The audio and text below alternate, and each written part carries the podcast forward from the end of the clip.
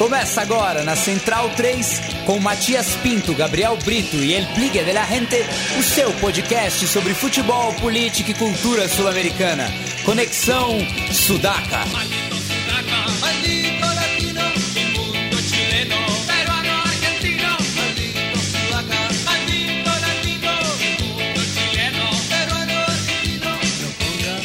Buenas ouvintes da Central 3, está começando mais uma edição do Conexão Sudaca, ocupando e resistindo na sua placa de áudio. Meu nome é Matias Pinto e, como sempre, estou ao lado dos meus companheiros de batalha. À minha diagonal esquerda está ele, Douglas Muniz, o nosso ex-aprendiz. Tudo bom, Doug? Salve, salve, Matias. Salve a todos os ouvintes do Sudaca. Voltamos aí depois de 15 dias de parada de programa e com muita coisa acontecendo em Sul-Americana, Recopa e comentar outras coisinhas da nossa Comebol. Isso, e começando pela Sul-Americana, né? Tivemos rodada cheia aí dos 16 avos de final, né?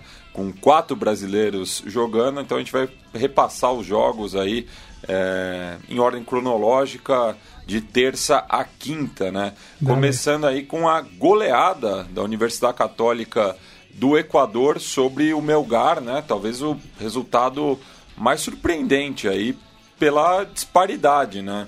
Um dos, né? É, a semana foi bastante recheada em resultados inesperados, né?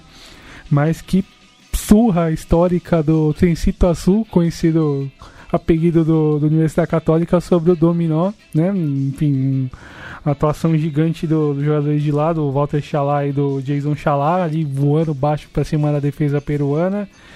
É, enfim, acabou. Uma das consequências da goleada foi a demissão de Jorge Pautasso e de toda a comissão técnica, que. 6 a enfim, 0, 6 a 0 é indefensável, logicamente.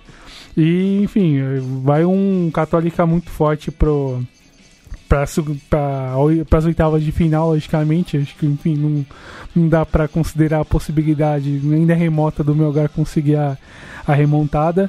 E uma grande história aí está se formando em relação ao que o Católica pode desempenhar agora nessa Copa Sul-Americana. É, a Universidade Católica, que é a atual quarta colocada né, no, no campeonato equatoriano, enquanto que o Melgar está é, tá numa posição bem modesta, né? Pensando que foi um dos representantes peruanos na Libertadores e até pela boa campanha que fez nas fases preliminares. E né? com, com bons jogos, apresentando bom futebol, conseguindo reagir bem quando, quando exigido, dentro das possibilidades técnicas que o time possui. Enfim, acho que a temporada ou o semestre acaba consumado fulminantemente com essa goleada, uma fase no Peruano a gente vai comentar um pouco mais à frente no programa.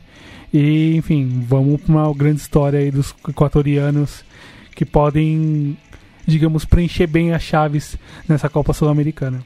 Saindo do estádio Olímpico Atahualpa, né, um dos grandes palcos aí do futebol sudaca, vamos para o centenário e que foi palco da enteada do Colón, né, que copou ali a tribuna olímpica, né, Sim. aquela que fica de frente para as cabines de, de televisão é, uma invasão sabaleira no centenário, né? Jogou como local Sim. diante do, do River Plate, né? É, e daí por, por uma questão, é, acho que já imaginando, né? Esse, esse público e tentar lucrar aí alguns pesos, né? É, já que costumamente manda os jogos no, no Luiz Franzini, mas acho que não, não seria compatível, né? Com tamanha adesão da enteada do negro. Então, um grande, um grande público, uma grande festa argentina ali, 10 mil, por volta de 10 mil íntias do Colón ocupando esse espaço, fazendo uma grande festa. Mas... São cerca de 700 quilômetros aí de Santa Fé para Montevideo. Não é uma viagem tão fácil assim. Sim, também, sim, né? tem esse detalhe também. Um a, visita, a primeira visita do Colón, se a gente quiser olhar para a perspectiva histórica em torneios continentais, assim, para o grande, pro grande palco, o centenário, já fazia mais de 20 anos que não, não via seu time jogar no paísito. A última vez foi na Copa Comebol, lá em 97, um jogo com o Danúbio naquela campanha. E um jogo, enfim, com, com, com bastante disputa, bastante igual ali dentro das possibilidades do, do River. Uh, acho que vai se destacar a grande atuação do Burian ali, que defendeu algumas, algumas jogadas ofensivas, as poucas que o, que o River conseguiu chegar. Um pouco o modo como foi o jogo contra o Santos aqui no Pacaembu. O Burian que é um velho conhecido do River Plate, né? Defendeu o arquival Montevideo Wanderers recentemente. Bem lembrado, Mati, bem lembrado. E que uma, uma das defesas, talvez, da semana no futebol sul-americano na semana, a cabeçada queima-roupa do, do Oliveira, que a bola quica na, no, na linha do gol, ele consegue tirar com o pé. Os jogadores uruguaios reclamam, quase pedindo VAR ali pro, pro Bandeira, enfim. O... Nessa fase ainda não tem, né? Pois é, não é. tem ainda. E, enfim, acho que fica aí o, um jogo muito. Um, um, um enfrentamento, uma decisão muito em aberto para segundo jogo. O River ainda é muito vivo, mas enfim, as condições e as possibilidades talvez de, um, de uma classificação baixam um pouco porque vai de visitante lá no, no, no, cemitério dos elefantes a história pode mudar logicamente é mas o River que vem também de um torneio muito ruim no Apertura né Sim. apenas o 13 terceiro colocado de 16 né uhum.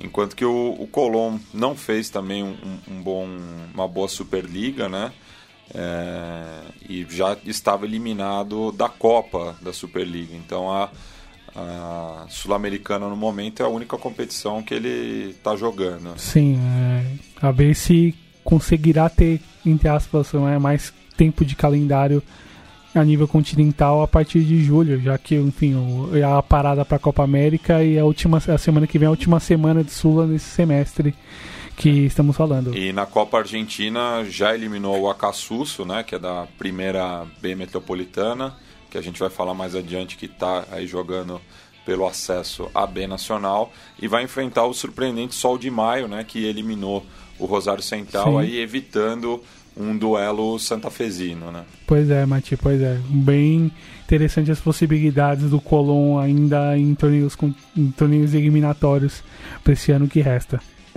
Bueno, é, seguindo ainda na, na terça-feira, né, tivemos a vitória magra do Royal Paris sobre o Macará, o último representante boliviano nas competições continentais, mas que na, no seu debut, né, aí vai fazendo história também, né? Sim, e um jogo que se anunciava favoritismo do Macará pelo bom momento que vive na, na Liga Pro no Equador, no Campeonato Equatoriano.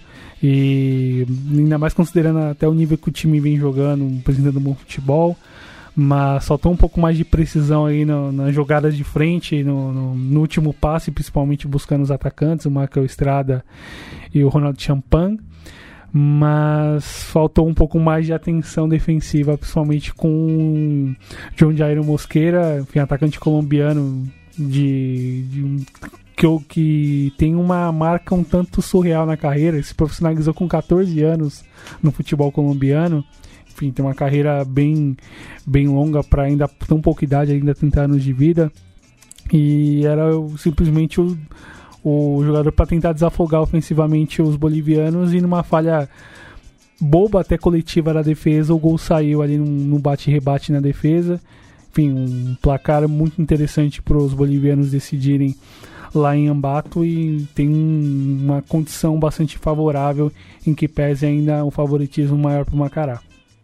Bueno, e seguindo, é, tivemos aí a vitória contundente do Sporting Cristal, visitando a União Espanhola no, em Santa Laura.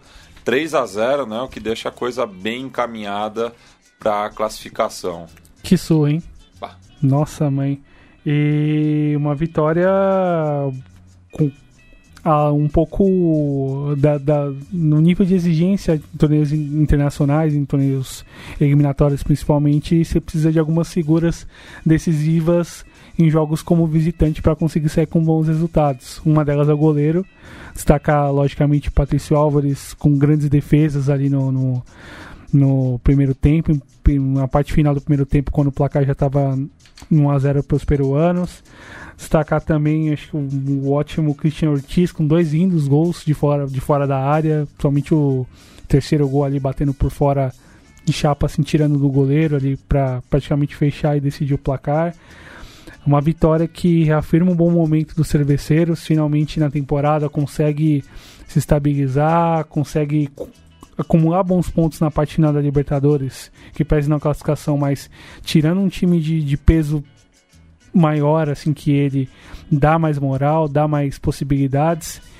E num chaveamento que tem Zulia e Palestina do outro lado, começa a ser bastante interessante a possibilidade de chegar mais longe na Copa Sul-Americana. É, para quem pensava que ia ser um clássico de colônias aí na próxima fase, pois é.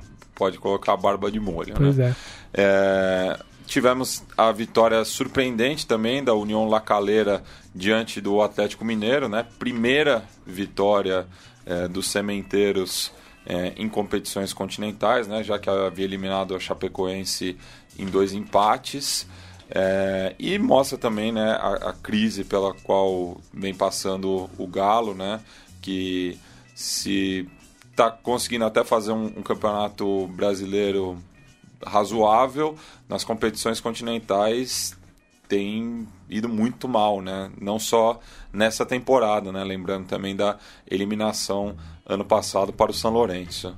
E aí, a, um pouco a formação titular do Galo dá alguns sinais de um processo de renovação que esteja acontecendo no elenco. Forçado, né? Enfim, forçado por força da, das circunstâncias e é. não por um processo pensado ou planejado. É. E aí, que, enfim, que acabou consumando com a eliminação da Libertadores. É, sem Vitor. O Casares nem viajou, né? Sim, talvez deve. deve deve estar se despedindo do clube. O Vitor não jogou, o Hever também não, o Ricardo Oliveira ficou de fora. Uh, mas o Atlético um pouco lento para atacar, meio disperso do jogo.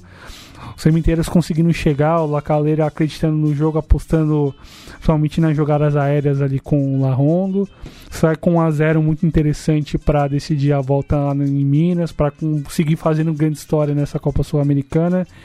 E, enfim, pro Galo aí vale nesses dias até o jogo da volta, enfim, já, já se consuma na semana que vem o, o, todos os jogos de volta dessa etapa.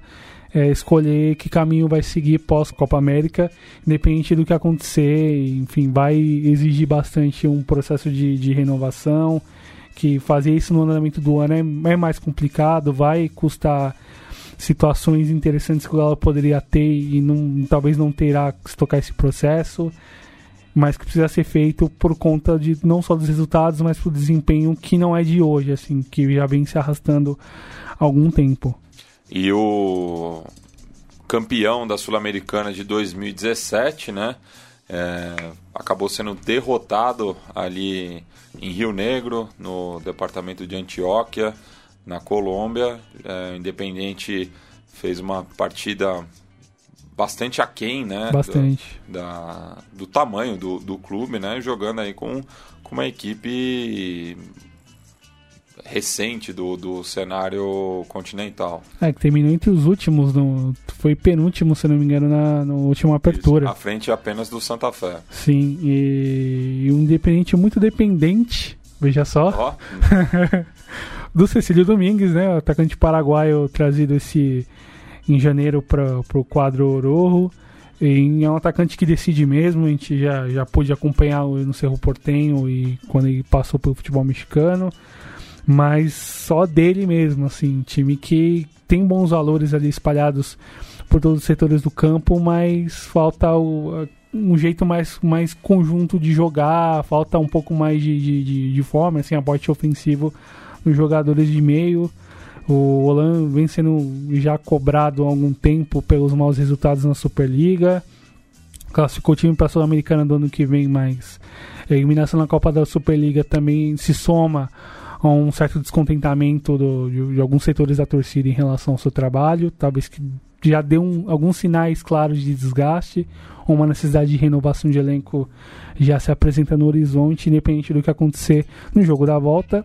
E pro Águila fica a grande zebra das. Uma das grandes zebras da semana, ou talvez a maior, eu acho, em relação ao resultado e desempenho. O time lutou, correu bastante para conseguir segurar os, os argentinos com muita atenção, com muito cuidado defensivo, saem com uma boa vantagem. Enfim, o Roja ainda é favorito para o jogo de volta, mas enfim, Sul-Americana sempre nos premia com bom, com zebras e com histórias interessantes. Talvez o Rio Negro seja uma delas.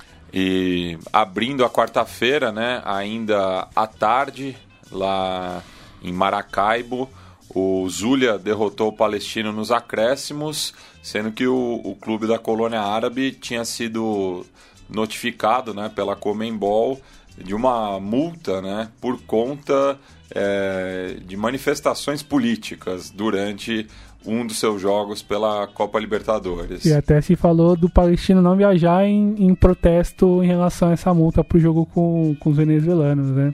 E foi um duelo até bastante parelho assim em relação às ações ofensivas.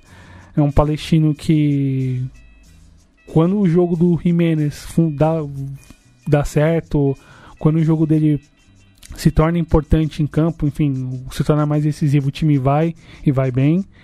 E em vários momentos a gente conseguiu ver isso em campo, mas faltou um pouco mais de, de precisão nas finalizações. O Zulia apostando em velocidade de seus jogadores de frente. No momento que o time conseguiu se classificar no, no, no venezuelano.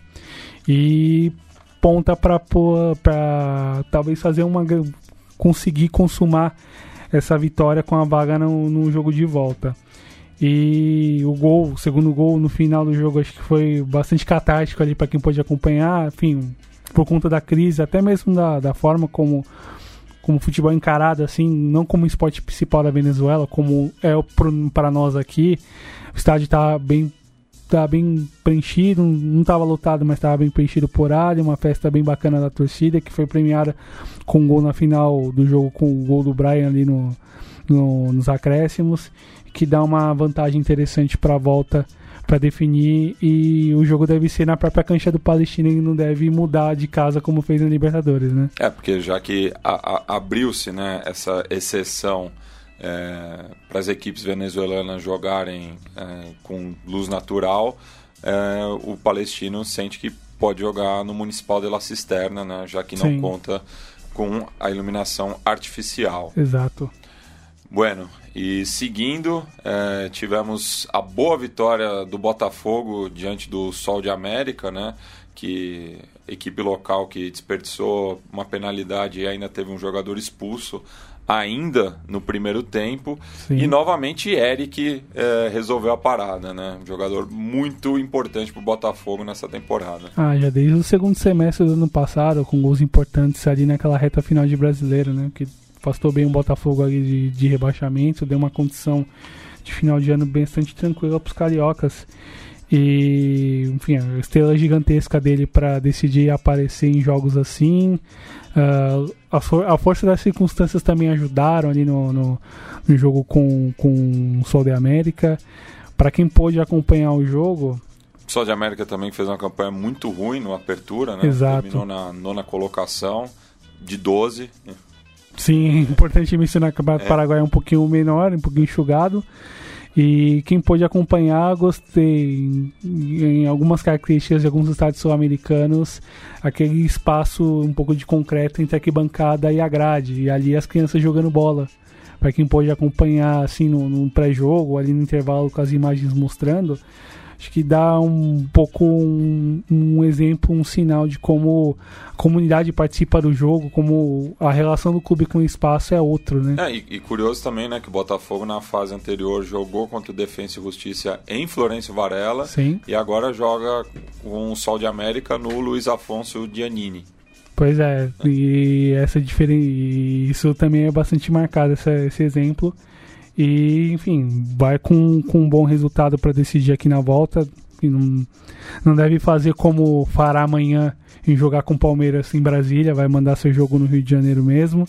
É, e com um time bem montado pelo Eduardo Barroca, que tem bons jogadores, apesar do, enfim, do, de alguns desacertos técnicos. É um é bom time, é, é time bem montado ali na mão dele, que tem coisas boas ali para apresentar. E, enfim, vai chegando e, pode, e deve pegar o vencedor da chave do, jogo do Atlético com, com a Caleira. Pode, ser, pode ter um jogo entre brasileiros muito interessante lá em julho, caso o Atlético consiga reverter e o Botafogo confirmar no Rio de Janeiro semana que vem. Pois é. Outro duelo de camisas tradicionais aconteceu em Palmira, né, ali na, nas redondezas de Cali, já que o Deportivo recebeu o Penharol em sua própria cancha e o Manja segue ainda, né, sem conseguir fazer bons jogos é, em torneios continentais fora de casa, né, porque abriu o placar mas tomou empate já no finalzinho da partida. Uma falha terrível, o primeiro gol do, do, do Aurinegro, uma falha terrível do zagueiro, do Valência ali, que acabou se embananando com a bola e o Gastão conseguiu roubar e tomar a frente, bater na saída do, do goleiro. Dalson muito importante ali para segurar as pontadas do ataque colombiano, inclusive de um, de um atacante que é muito falado aqui para um dos clubes paulistas chamado Juan Dineno, e que é bom atacante, é bom, bom afirmar, é bom jogador ali que, que ocupa bem espaço ofensivo, finaliza bem. O, o Dawson conseguiu participar ali defendendo muitas muitas vezes ali as finalizações dele. Uh, destaque para o Palavitino, bom jogador ali que joga próximo do Dineno, os dois são argentinos, bons jogadores. Mas apesar do volume grande, razoável de defesas do Dawson, não conseguiu segurar o balaço do Juan Angulo ali os 44 da segunda etapa, enfim, quando o jogo já apontava pro para os minutos finais e a chance do Penharol sair com um tremendo resultado da Colômbia eram bastante plausíveis. Enfim, um balde de água fria gigantesco pro Manja, que enfim deve guardar seus jogadores mais importantes nesse final de semana de última rodada do Uruguaio. Sim, já, já é o atual campeão do, do Apertura, né? Lembrando que no Uruguai não tem peso de título, né? Sim. É, garante a classificação para a semifinal do campeonato uruguaio. Sim. E deve centrar todas as atenções e energias para o jogo de pro jogo no meio da semana que vem com os colombianos. Enquanto, é... enquanto que o Deportivo Cali venceu o Atlético Nacional na última rodada do uhum. quadrangular semifinal e como confronto é espelhado, joga novamente contra os Verdolagas, é, podendo já eliminá-los, né? E torcendo aí por um empate entre Tolima e Júnior Barranquilha para assumir a ponta. E sobre isso a gente falará no final do, perto do final do programa. Bueno, é, seguindo ainda na quarta-feira, né? Tivemos a vitória do Liverpool é, de Montevideo diante do Caracas, jogo realizado na casa de todos os clubes ticos é, no Uruguai, né? Que belo estádio, hein? No Luiz Franzini e mais um, um bom resultado aí, né, do, dos Negros de la Cutilha. Também no finalzinho do, do jogo con, conquistou essa importante vitória aí para sonhar, né, com voltar à classificação é, lá da capital venezuelana. E o Franzini também bem copado de venezuelanos e índias do, do, do Caracas ali no, no, no jogo. Para quem pôde acompanhar, foi bastante interessante. Um bom pedaço ali da, de frente com as cabines ali bem preenchidas de venezuelanos. Uma festa bem bacana. É, uma... Indiretamente, Sim. né? É um, um resultado aí da, da, da crise humanitária que vive o país nortenho. Sempre que, bom lembrar, claro. Que tem diversos é, imigrantes aí pelo resto do continente, né? Dos dois lados do Prata, no caso. Sim, a ver, por exemplo, o Zuli palestino como será no Chile, né? É. Acho que é bastante interessante observar. E um, um, jogo parelho ali na primeira etapa, faltou um pouco mais do, do Caracas tentar pressionar um pouco mais para chegar no gol.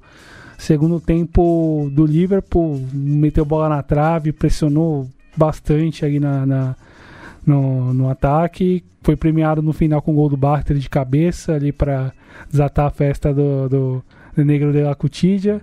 Uh, vai com um resultado bem interessante para a Venezuela e as grandes, com grande chance de classificação, podendo enfrentar de repente ali um Del Valle, que deve fatalmente vir no outro no seu lado da chave e de repente aí aprontar um pouco mais das oitavas em diante, caso logicamente consiga passar de fase. Bueno, vamos falar brevemente também da vitória de La diante do Deportivo Santani, jogo realizado na Colômbia, né? E aquele resultado que já é um, um pé na classificação, né? 2 a 0 em casa, muito difícil de reverter, imaginando se fizer um gol de visitante, né? Ainda mais pro Santani que terminou em último no, no, na apertura paraguaia, né? E enfim, um ótimo resultado pro cuidar fez 2 a 0 poderia ter feito muito mais ali pela dada a situação de jogo, conseguiu 1 a 0 com um belo contra-ataque ali no começo do na primeira metade do, do primeiro tempo, uh, com Hansa Zapata, que é enfim, esses atacantes colombianos assim de boa, de boa, boa velocidade, jogo, jogo de um contra um muito forte, mas que às vezes tem alguns problemas para finalizar. E, enfim, o gol dele acho que digamos combate essa essa afirmação da minha parte. Mas em relação ao andamento do jogo, não houve resposta dos paraguaios em relação à dominância do, dos colombianos e vai com um resultado bastante interessante para definir lá no Paraguai. Talvez a história do Santani ficou restrita à eliminação do Caldas na fase anterior, a ver se consegue aprontar um novo crime com um novo colombiano, enfim, um, talvez um nível e peso histórico menor, e a ver se o Lacuida consegue confirmar de vez a classificação. Acho que não deve fugir muito à obviedade do que foi o primeiro jogo. Sim, agora já na quinta-feira Tivemos a boa vitória também do Corinthians diante do Deportivo Lara, né? Que alguns oportunistas aí é, se aproveitaram da situação do, do país vizinho para tentar se promover, né? É, e... é, o que mais tem nesse, nesse, nesse período de tantos canalhas em é. todos os sentidos. E assim, olha. assim, vamos convir, né? Um time, o, a equipe venezuelana está hospedada no Marriott. Pois é. É, eles estão passando fome? Pergunta óbvia para é. pro, pro Chapas Brancas, que gosta enfim. de postar vídeo, tentar refutar jornalista, enfim, é. acho que fica, fica a necessidade aí de, de, de, de pensar um pouquinho desses caras. E enfim. outro, irmão, é, solidariedade não combina com publicidade, viu? Bem lembrado, é, Matias. É sempre é. bom se lembrar disso. É. Ainda mais em tempos tão midiáticos, né? É, pois é. Tanta necessidade de ser midiático, enfim, que, é, que, os, que os clubes brasileiros gostam de aproveitar, somente em determinados momentos, né? É. E em relação ao jogo em si, domínio absoluto completo do Corinthians, uh, gerou bastante situações de jogo, enfim, a situação do do Lara em relação à sua capacidade técnica, enfim, o, a própria própria questão já apresentada pelo técnico dias antes, de, de falar de mundos diferentes, de, de, equipes diferentes, de condições e possibilidades diferentes. Acho que quem viu o jogo pôde perceber isso. Uh, poderia ser, ter sido, logicamente, muito mais. acho que destacar a boa atuação do goleiro Salazar ali, com boas defesas aí no primeiro tempo, defendendo bastante ali. Acho que dá para dizer um pouco que ele falha no primeiro gol do Love ali, que poderia ter rebatido para fora, acabou rebatendo para dentro. Uh, 2 a 0 acabou vindo na sequência ali com o Gustavo. Uh, vai com um ótimo resultado para Barquisimeto, o jogo da volta lá no, na Venezuela na semana que vem. E, enfim, fica aí a, a, a chance protocolar do Corinthians conseguir já caminhar de vez a classificação lá. E bom lembrar para quando a gente for comentar sobre situações de, de, de, crise humanitária como a Venezuela vive, a Copa América está chegando cada vez mais, e vai ser aqui no Brasil, o que, que vai ser repercutido em relação ao que acontece por lá. E outra coisa, ouça um xadrez verbal para ter um pouquinho de noção do que está acontecendo. Pois Desculpa é. a publicidade, mas é Não, é necessária. É sempre bem-vinda. Nesse Opa. caso. É... O programa é bom mesmo, não é porque é. um dos apresentadores está aqui ao meu lado. Não é médio, o programa é ótimo. Pois é. E caso o Timão avance, cruzará com um, uma das duas equipes uruguaias que se enfrentaram no mesmo horário, só que no Parque Alfredo Vieira, lá no bairro do Prado, em Montevidéu. E Wanders e Cerro não saíram do zero no placar, né? E um confronto aí é, dos, das duas pontas da tabela do Apertura no Paisito, né? Já que o Montevideo Wanderers é o terceiro colocado, né? Brigando aí com o Fênix, o Nacional e o Cerro Largo pela segunda colocação, enquanto que o Cerro é o lanterna, né? Com apenas 8 pontos, 14 de diferença em relação ao Boêmio, né? É, e o jogo bastante disputado, né? É, como há, de ser, né? Ah, no, no disputa, disputa, não faltará. Uruguacho, não faltará, não faltará. É, enfim, e o Anders não conseguiu confirmar o favoritismo, né? E agora vai decidir no Luiz Franzini, já que o Luiz Troco foi vetado, né? é, pelas autoridades para receber essa partida de volta. Então um, vai ser um, um, duelo bem interessante aí numa cancha neutra que pro, pro Wanderers tem um significado especial porque eles consideram o defensor o seu grande rival. Ah, interessante por, por ainda mais pela condição do, do, do jogo mesmo, assim, acho que para quem pode acompanhar e aí não fica uma, uma questão, acho que fica aberto para os ouvintes que, que, enfim, assinam serviços de streaming, que acompanham jogos de futebol, o caso da, daqui, daqui transmite o campeonato em si, a Sul-Americana, como vem sendo essa experiência de acompanhar o campeonato por esse, por esse novo sistema. Enfim, fala que, que é o futuro, mas eu tenho minhas, minhas críticas e não são poucas em relação a esse futuro, entre aspas. Uh, no 0 a 0 foi, como tu bem apontou, bastante, bastante disputado. Pro Wanderers faltou. E aí aquela coisa de você buscar sempre o jogador mais experiente ou talvez, entre aspas, o mais talentoso. Toda bola Nath Gonzalez carimba. E aquela lentidão. A pelota sempre ali. Assim. é. é. E isso tem um lado bom e um lado ruim. O jogo lento, sem, sem aceleração Cerro bem posicionado para marcar, saindo na boa nos contra-ataques e teve uma bola ali bastante perigosa para sair com a vitória ali no, no, próximo dos acréscimos. Não saiu por ali por um instante de vacilo do, do, do atacante uruguaio. E um 0 a 0 que aponta para um jogo de volta que deve ser ainda mais disputado. E a ver o que o Anders e que o Cerro devem preparar para esse jogo de volta. Um abraço para o meu amigo André Alonso El Gachego, é, que faz parte da Barra Los Vagabundos. Que novaço! Que se, se passar de fase né, e for contra o Corinthians, estará aqui em São Paulo. Opa! Agora vamos pro, pro grande jogo né, da, dessa semana. É, vitória muito contundente do Fluminense diante do Atlético Nacional que veio ao Rio de Janeiro em crise, né? O Autuori tinha entregado o cargo no começo da semana. Mas ninguém quis pegar. É, e a diretoria acho que esperou a viagem mesmo, né? Já para aceitar a demissão mesmo. no Rio, né? É. Já que a cidade é, natal do, do treinador. Pois é. Decisão por esse lado bem pensada, mas a nível técnico terrível. A gente, quem pôde acompanhar o jogo percebeu isso, né? Que surra do, do tricolor, hein? E, enfim, 3 a 0 antes dos 15 minutos, pressionando bastante, encaixando boas jogadas. E quando o jogo do Flu dá certo é muito, muito legal de se ver, assim, pela pela forma, não só pela forma de jogar entre aspas, mais ofensiva e tudo mais, mas buscando o jogo, querendo jogar, não se escondendo, procurando sempre marcar mais gols, procurando sempre jogar ofensivamente, agredir, buscando cada vez mais. Que apetite do João Pedro, hein? Tremendo, hein? É, e infelizmente já está negociado com o Watford, né? Pois é, nosso. Mal, mal estreou pelo Flu, é, mas já, já vai dizer goodbye. Pois é, para quem para quem gosta de, de, de, apontar muitas vezes que a base vem forte e, e aí é como é que essa base cria criar identidade apesar da sua força com a sua torcida com o clube é. que forma é complicado isso é né? forte para as negociatas né Xerém tá bem... cheio de urubu lá pois é pois é não só Xerém Cotia é, enfim. enfim outras é. em outras praças é. país afora mas um Fluminense bastante dominante teve o pênalti que poderia ter feito 5, teve chance no segundo poderia ter feito 5, 6 e não conseguiu aproveitar.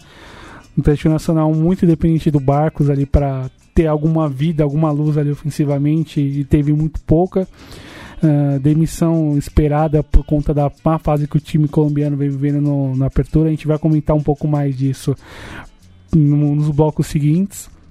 E um Fluminense que vai muito bem projetando em nível de evolução, vem crescendo cada vez mais. E Mas agora, Doug, o, o pênalti que o Johnny Gonçalves perdeu, lembrando, né, ele é de Medellín, começou a jogar no, no Envigado ali da, da região metropolitana. Será que ele é verdolaga, né?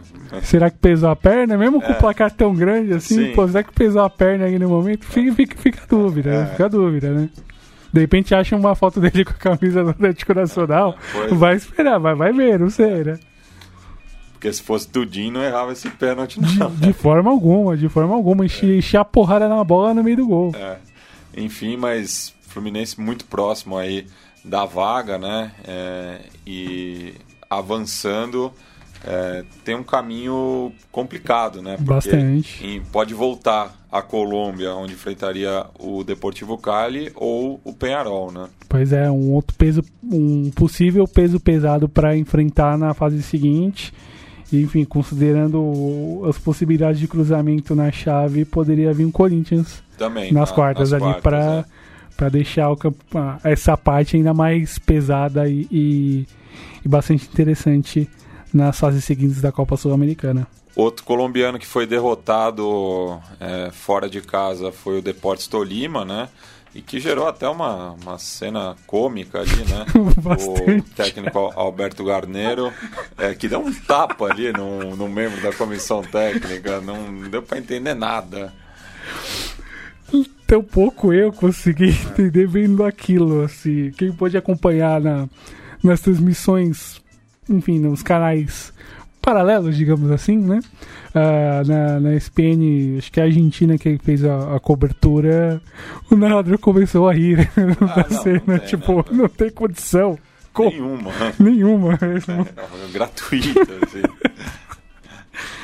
Enfim, é é um personagem bastante excêntrico, o Alberto Gameiro. Acho que não, não é novidade esse tipo de situação. Não a agressão em si, mas É. outros trejeitos e falas dele no, no comando do, Deport, do Deportes Tolima. É, ele que é uma instituição lá né, em Bagué. Sim. É, assim como a família McAllister está virando em lá paternal, né? Já que o, o pai, o Carlos, é, formado no, no, no Bicho, né?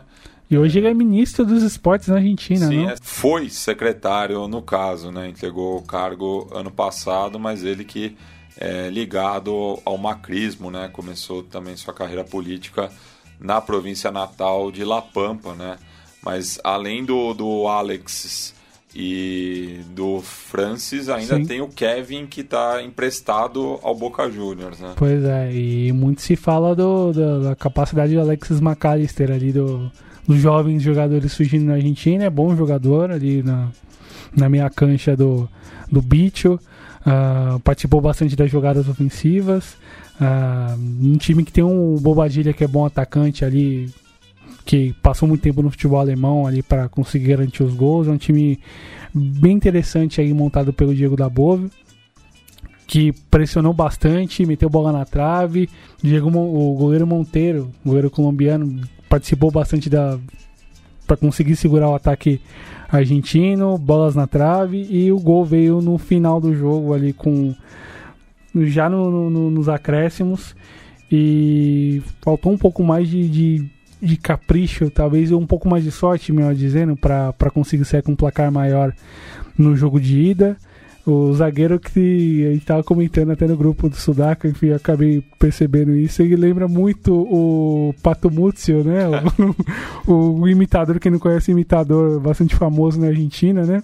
Enfim, acho que quem não conhece, recomendo, digite no YouTube, escolha qualquer imitação dele e desfrute. Inclusive já convidamos para participar no Sudaca, mas tem, tem uma questão de agenda aí. Opa! Porque ele geralmente grava no mesmo horário que, que a gente. Um despacito para nós outros, por favor, né?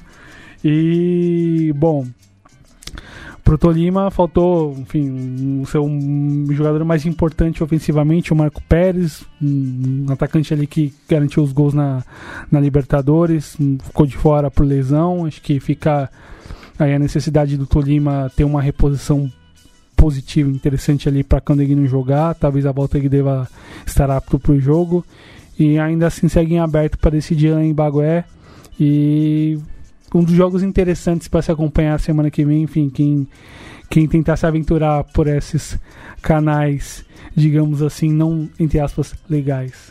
Bem, e, e o Argentinos que tem uma semana duríssima, né? Porque visita o Boca em La Bombonera, né? E que semana, hein? É, O jogo da volta, né? semifinal da, da Copa da Superliga, empatou em 0 a 0 no Diego Armando Maradona no domingo passado e daí tem a volta é, ali em Tolima é, no, nos dois casos, né, mantendo vivo o sonho de disputar a Copa Libertadores depois de oito anos né, de ausência. Nove anos, no caso, né? Sim, sim. E seria bastante interessante vindo com, com uma taça, né? Pois Ainda é. mais no contexto atual, né?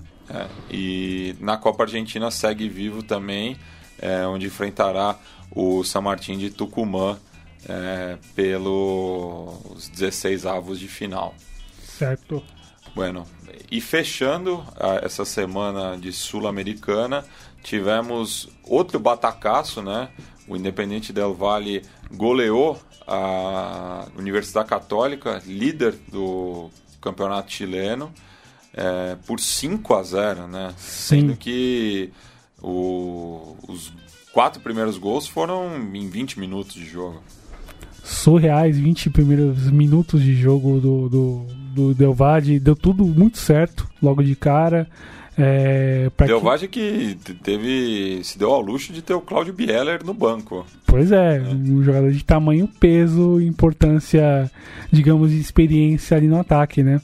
E 11 gols o Olímpico Atahualpa viu essa semana Nossa, no, nos é. seus, seus, times locais. Olha que grande marca e que grande semana, que grande semana, aliás, para os clubes equatorianos. Ah, e o que, que aconteceu com os cruzados depois do retorno, né? Pane, total. É, o time não, não funciona, né? Pane. Apesar da, da liderança doméstica, né? Na, nas competições da Comembol muito fraco, né? Um time entregue. No lado direito, principalmente o Manhasco e o, lateral direito e o Lanaro ali na, que joga ali pelo lado direito da defesa sofreram demais com o Dahomey sempre muito sozinho ali recebendo bola em velocidade para partir para um contra um e ganhando todas uh, de turno numa noite ruim também e que uma noite ruim fez duas três defesas muito importantes no segundo tempo para evitar um batacaço ainda maior Uh, fica aí a grande noite do Dahomey, já citado, e do Pejerano, outro grande experiente, esse argentino que já joga no futebol equatoriano há alguns anos. E, enfim, vai com. Já vai praticamente. Já certamente encaminhado para a próxima fase. E, enfim, fica aí o fechamento de semestre continental bastante negativo para os cruzados. De forma bastante inesperada, inclusive. É, antes da gente passar para a Recopa, né?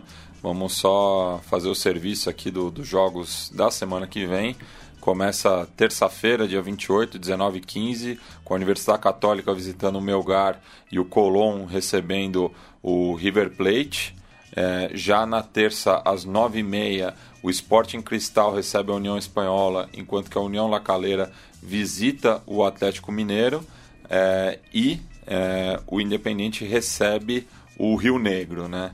Já na quarta, eh, 19 e 15, o Palestino recebe o Zulia, enquanto que o Sol de América visita o Botafogo, assim como Penharol e Deportivo Cali jogam no campeão del siglo. É, ah, acabei me esquecendo que o, o, Caracas recebe o Liverpool às 17 horas na terça, é, na capital venezuelana. É, seguindo é, na quarta-feira, temos é, Macará e Royal Paris no Equador e Deportivo Santani e La Equidad é, no Paraguai.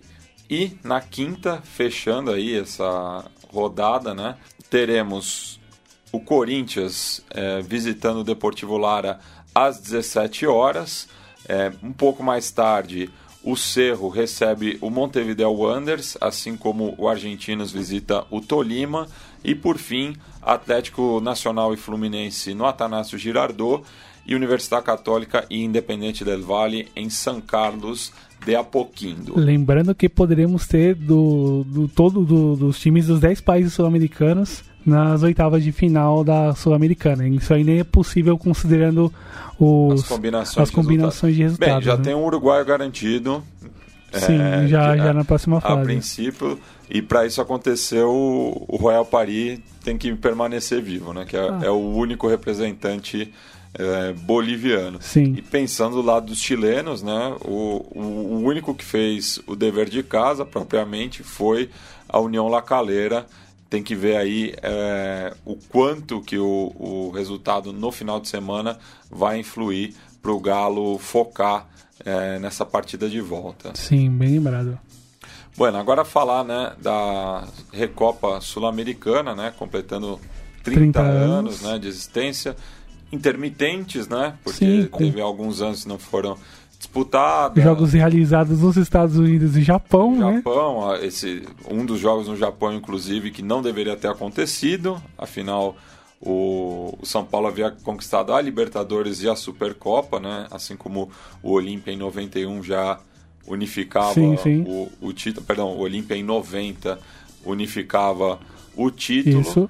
Mas vamos falar aí, né, da mais uma grande vitória aí do Furacão, comandado pelo Thiago Nunes, é, e outra grande jornada de Marco Ruben, né, que se despediu mesmo de 2018 e vem fazendo gols muito importantes aí pela equipe paranaense. O Rede Vivo, né? É. Para quem pode acompanhar os dois últimos anos deles no, no Central, foram bastante ruins ali por questões físicas e técnicas. Acho que tá vendo aí um dos atacantes ainda de muito bom caldo no futebol continental. E a atuação coletiva dos paranaenses muito boa, assim, competindo muito bem, não, não só enfim, na parte técnica, mas na parte de atenção, de, de, de cuidado ofensivo e defensivo.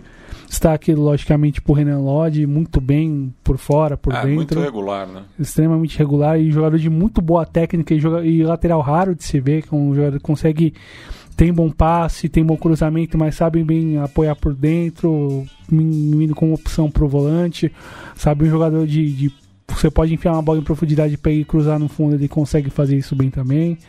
Uh, Fez uma boa parceria ali com o Rony pela esquerda. Exatamente, também. que vem crescendo bastante de, de, produção. Bruno Guimarães, acho que é chovendo molhado, comentado o ótimo nível desse tremendo meio-campista. Enfim, no, na minha seleção de primeira fase de Libertadores, ele é titular fácil.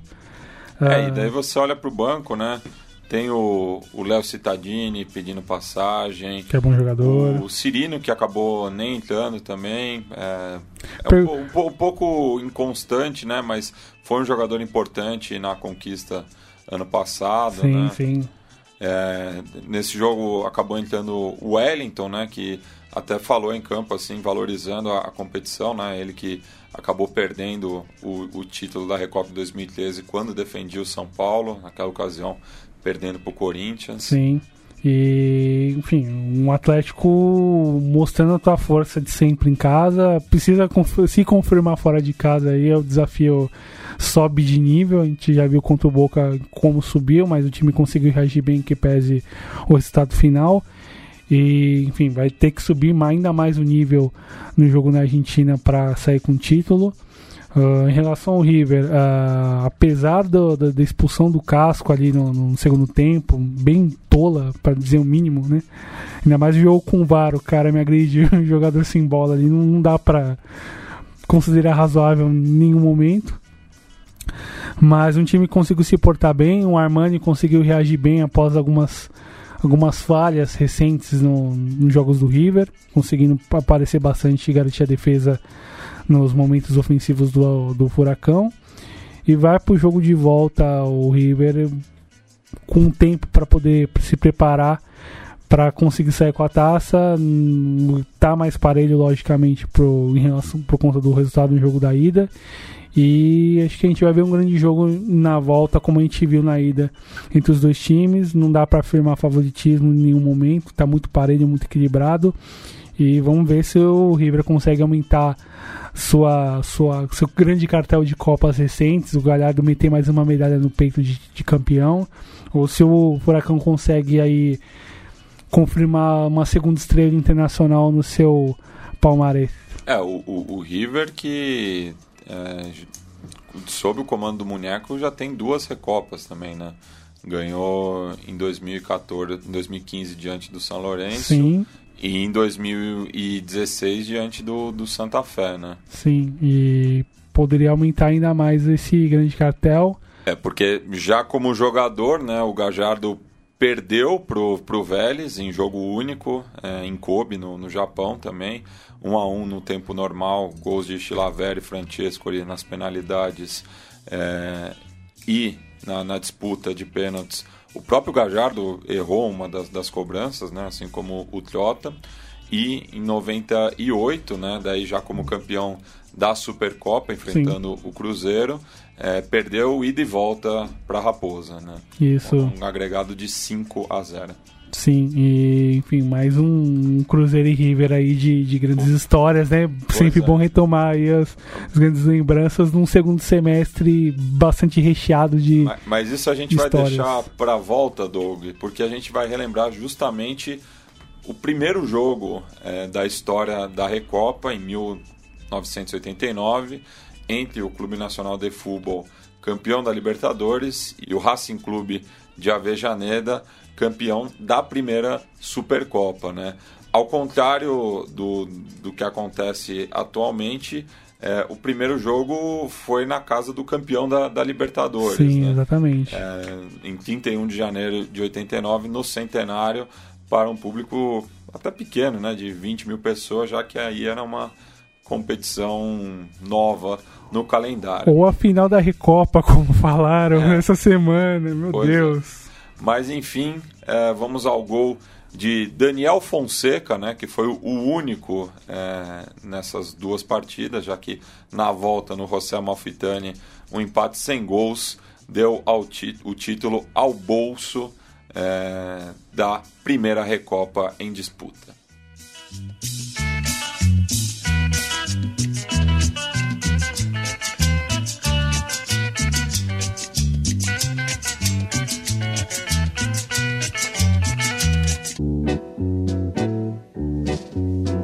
Recuerdos de Ipacaraí.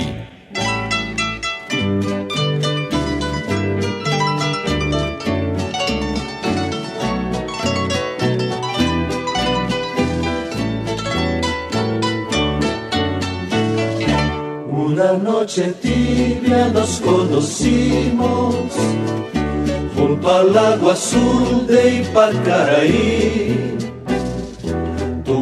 cantabas triste por el camino, viejas melodías sin guaraní. De Avellaneda, el Racing del Coco Basile ante Nacional, el campeón de todo, de la Libertadores, de la Copa Intercontinental. Hoy es la recopa porque uno ha ganado la Supercopa, Racing, el otro ha ganado la Libertadores y hoy se enfrentan aquí en este semivacío Estadio Centenario porque realmente no hay mucha gente aproximadamente la capacidad de este centenario en un 40%, muchísimas ganas en este plantel de Racing que hoy sufre ausencias importantes. No está Felión, no está Rubén Paz, no juega Colombati desde el minuto inicial. Racing juega con Valerio, Vázquez Costa, Fabio Larán. Acuña La Madrid, Videla que reemplaza a Colombati y Norberto Ortega Sánchez que juega desde el minuto inicial. Nacional juega con Seré, Gómez Rebelés de León y Pinto Saldaña. Ostolaza, Cardacho y Cabrera, Sopi, Olivera y William Castro. Muchos cambios también en Nacional. Hay varios de los titulares que no juegan en este Nacional, de los titulares que ganaron la Intercontinental. Y aquí están, Racing y Nacional jugando. La Madrid con Ortega Sánchez. Ay, qué mal Ortega Sánchez. Costas. Fonseca. Como mete nueve. Atención, se va Castro. Castro, centro atrás. ¡Gol! Fonseca. ¡Gol!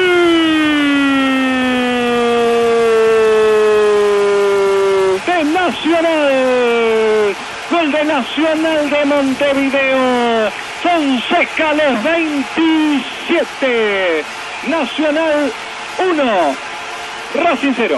Bueno, Doggy. Voltamos aí, né, para falar da Libertadores. Já tínhamos deixado o duelo entre River Plate e Cruzeiro no ar. É, por sinal, acabei acertando metade do, dos palpites né, na, na semana é, retrasada. É, e esse era um deles, né? Sinais, fortes sinais. Fortes sinais, né? Opa! Mas tá, tava com cheiro aí de River e Cruzeiro, é, que não se enfrentam desde 2015, justamente quando o Milionário arrancou né, para a conquista da sua terceira Libertadores. Pois é, Mati. Aquela altura nas quartas de final. Sim, e grandes confrontos nos esperam a partir de julho, né? Enfim, o, houve uma mudança na tabela. É bom lembrar para quem pegou a tabela anterior ali no começo do ano, se projetava como dos mata-matas aconteceriam durante a Copa América. E, enfim, demorou até um tempo demais para a Comembol se movimentar e fazer uma alteração simples de jogar o de colocar as datas dos primeiros jogos para depois do certame continental de seleções, o que é que é óbvio, né? Não tem que discutir. Mas um Cruzeiro e River que, enfim, deve parar metade de, Buenos Aires, outra metade de, de Minas Gerais em julho. Enfim, o Cruzeiro que vive um momento ali bem negativo nesse, nessa etapa do ano, depois de um grande começo de ano. A ver como vai ser o, o rearranjo do time nesses jogos que restam e na parada da Copa América até lá. O River vai passar talvez por uma remontagem de elenco, com alguns jogadores que devem sair, sobretudo Ezequiel Palacios, que é um jogador que aponta muito e se fala muito no seu nome em relação a, a clubes europeus, a ver se ele deve ficar no gigante argentino. Pulando para o jogo seguinte, Mati, São Lourenço e Cerro, hein? Desse lado da chave, né? Pois é. E. Duelo de ciclones aí. Pois é. Vai chover. É, pra, pra quem. pra quem notou aquele meme do, do Homem-Aranha se, se apontando, né?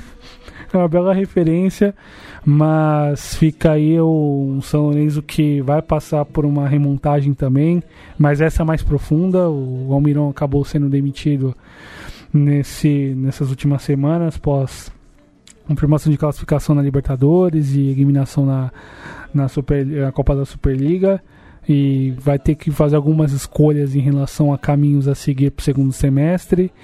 E o Cerro vem muito, vinha muito forte, mas também viveu um, um período de, de, turbulência após a demissão repentina do Francisco Ribeiro, é, que deve talvez mudar, alguma, mudar algumas coisas importantes aí na formação do elenco. Alguns jogadores devem sair. Se fala no Arzamendia mas também é bom comentar de um outro jogador ali importante nessa, nesse primeiro semestre, Juan Escobar, zagueiro paraguaio dos bons, que deve, acho que fatalmente será convocado entre os 23 da, do Berrizo para a Copa América. E muito se fala do seu nome para jogar fora do Paraguai. Talvez no segundo semestre a gente não veja ele jogando com as cores azulgranas. Pulando pro duelo seguinte. É um LDU e Olímpia, né? É, outro que eu acertei também. É, os reis de Copas, né, respectivamente de Equador e Paraguai, né, são fazer a conta aqui de cabeça, ó, são três Libertadores, duas Recopas, uma Supercopa e um Mundial do lado do Olímpia, sete. sete títulos, e do lado da LDU uma Libertadores, uma Sul-Americana, duas Recopas, quatro títulos, onze ao todo. Né? Onze taças e uma história copeira bastante respeitável e bastante considerável em, relação a, aos outros clubes. É um duelo bastante equilibrado, é importante mencionar isso. Uh, dois técnicos com grande trabalho, um trabalho de longo prazo, tanto o Repeto pela IDU quanto o Garneiro no Olímpia. Acho que é um duelo estrategicamente dos mais interessantes, assim que eu, que eu pretendo uh, olhar com muita atenção. Uh, uma LDU que vem num parte final do equatoriano que não foi das melhores, mas que com a manutenção de alguns jogadores importantes, de repente com uma boa observação de mercado pode de repente no segundo semestre arrancar bem, conseguir passar. O Olímpia que pode perder alguns dos seus jogadores importantes aí no meio ataque, mas tem uma base bastante consolidada, com jogadores experientes ali capazes de decidir. Se fala se uma possível contratação do Hugo Rodadiega, atacante colombiano de larga carreira no futebol turco, que é bom jogador, a ver como teria de repente o um encaixe dele no, no, no, time. E acho que nesse esse jogo acho que é o mais equilibrado de todos nesse momento. Vamos ver como vai como vão se dar as situações dos clubes até julho, até a semana do jogo, mas nesse momento é o jogo mais equilibrado de todos. O Olímpia, atual tricampeão paraguaio, né? Lembrando os torneios curtos, né? Invicto nesse, é. nesse Apertura 19. Enquanto que a LDU ocupa a sexta colocação momentânea, né? No campeonato equatoriano, lembrando, né? Que o formato mudou, né? Vão Sim. ser dois turnos, classificam oito, enfim. Sim. Então tá numa situação tranquila aí, pode se dedicar é, justamente a Libertadores. Tem né? que se preocupar com o promédio também, tá Sim. bastante sossegado nesse sentido. É, e é o atual campeão também. Sim, é. sim, que é bastante importante também. É, o Atlético Paranaense volta à bomboneira, né? Acabou perdendo a, a, liderança do grupo justamente nesse jogo em específico. Vai ter VAR, hein? E vai ter VAR e vai ter dopagem? Fica, fica é. outra pergunta importante também, é, né? Porque a gente pois acabou é. não comentando na Recopa, mas o Furacão jogou desfalcado, né? Sim. Principalmente do Thiago Heleno, que é um dos símbolos aí da, dessa equipe. Sim, um uma das lideranças mais importantes do elenco, né? E, enfim, é também com equilíbrio, a ver como, como o Alfaro vai conduzir um, um, algumas mudanças no elenco, se fala numa renovação ou não do Tevez. É, pois é, porque também tem isso, né? Na, a Argentina é o único país que ainda é, adota o calendário europeu. Sim. Então, as grandes contratações são previstas é, para agora, para o meio do ano, né? Sim. E, enfim, para além da, das possibilidades de renovação e mudança de elenco, uh, forma como o Alfaro vai tentar achar de vez o time após algumas, algumas tentativas e erros nessa, nessa etapa do semestre que, tem, que vai terminando bem. Enfim, o time chegou bem, cascou para a Libertadores via Superliga, ali retomou a quantidade de pontos que precisava. Semifinais da Copa da Superliga pode chegar em mais uma final e disputar um novo título, que é importante, logicamente cada ano conseguir bater uma taça desde 2015 não, não, é, não, não é algo ruim, logicamente. E com um adversário que conhece bem assim em relação ao, ao que ele pode produzir no jogo, no, nos dois jogos, lógico.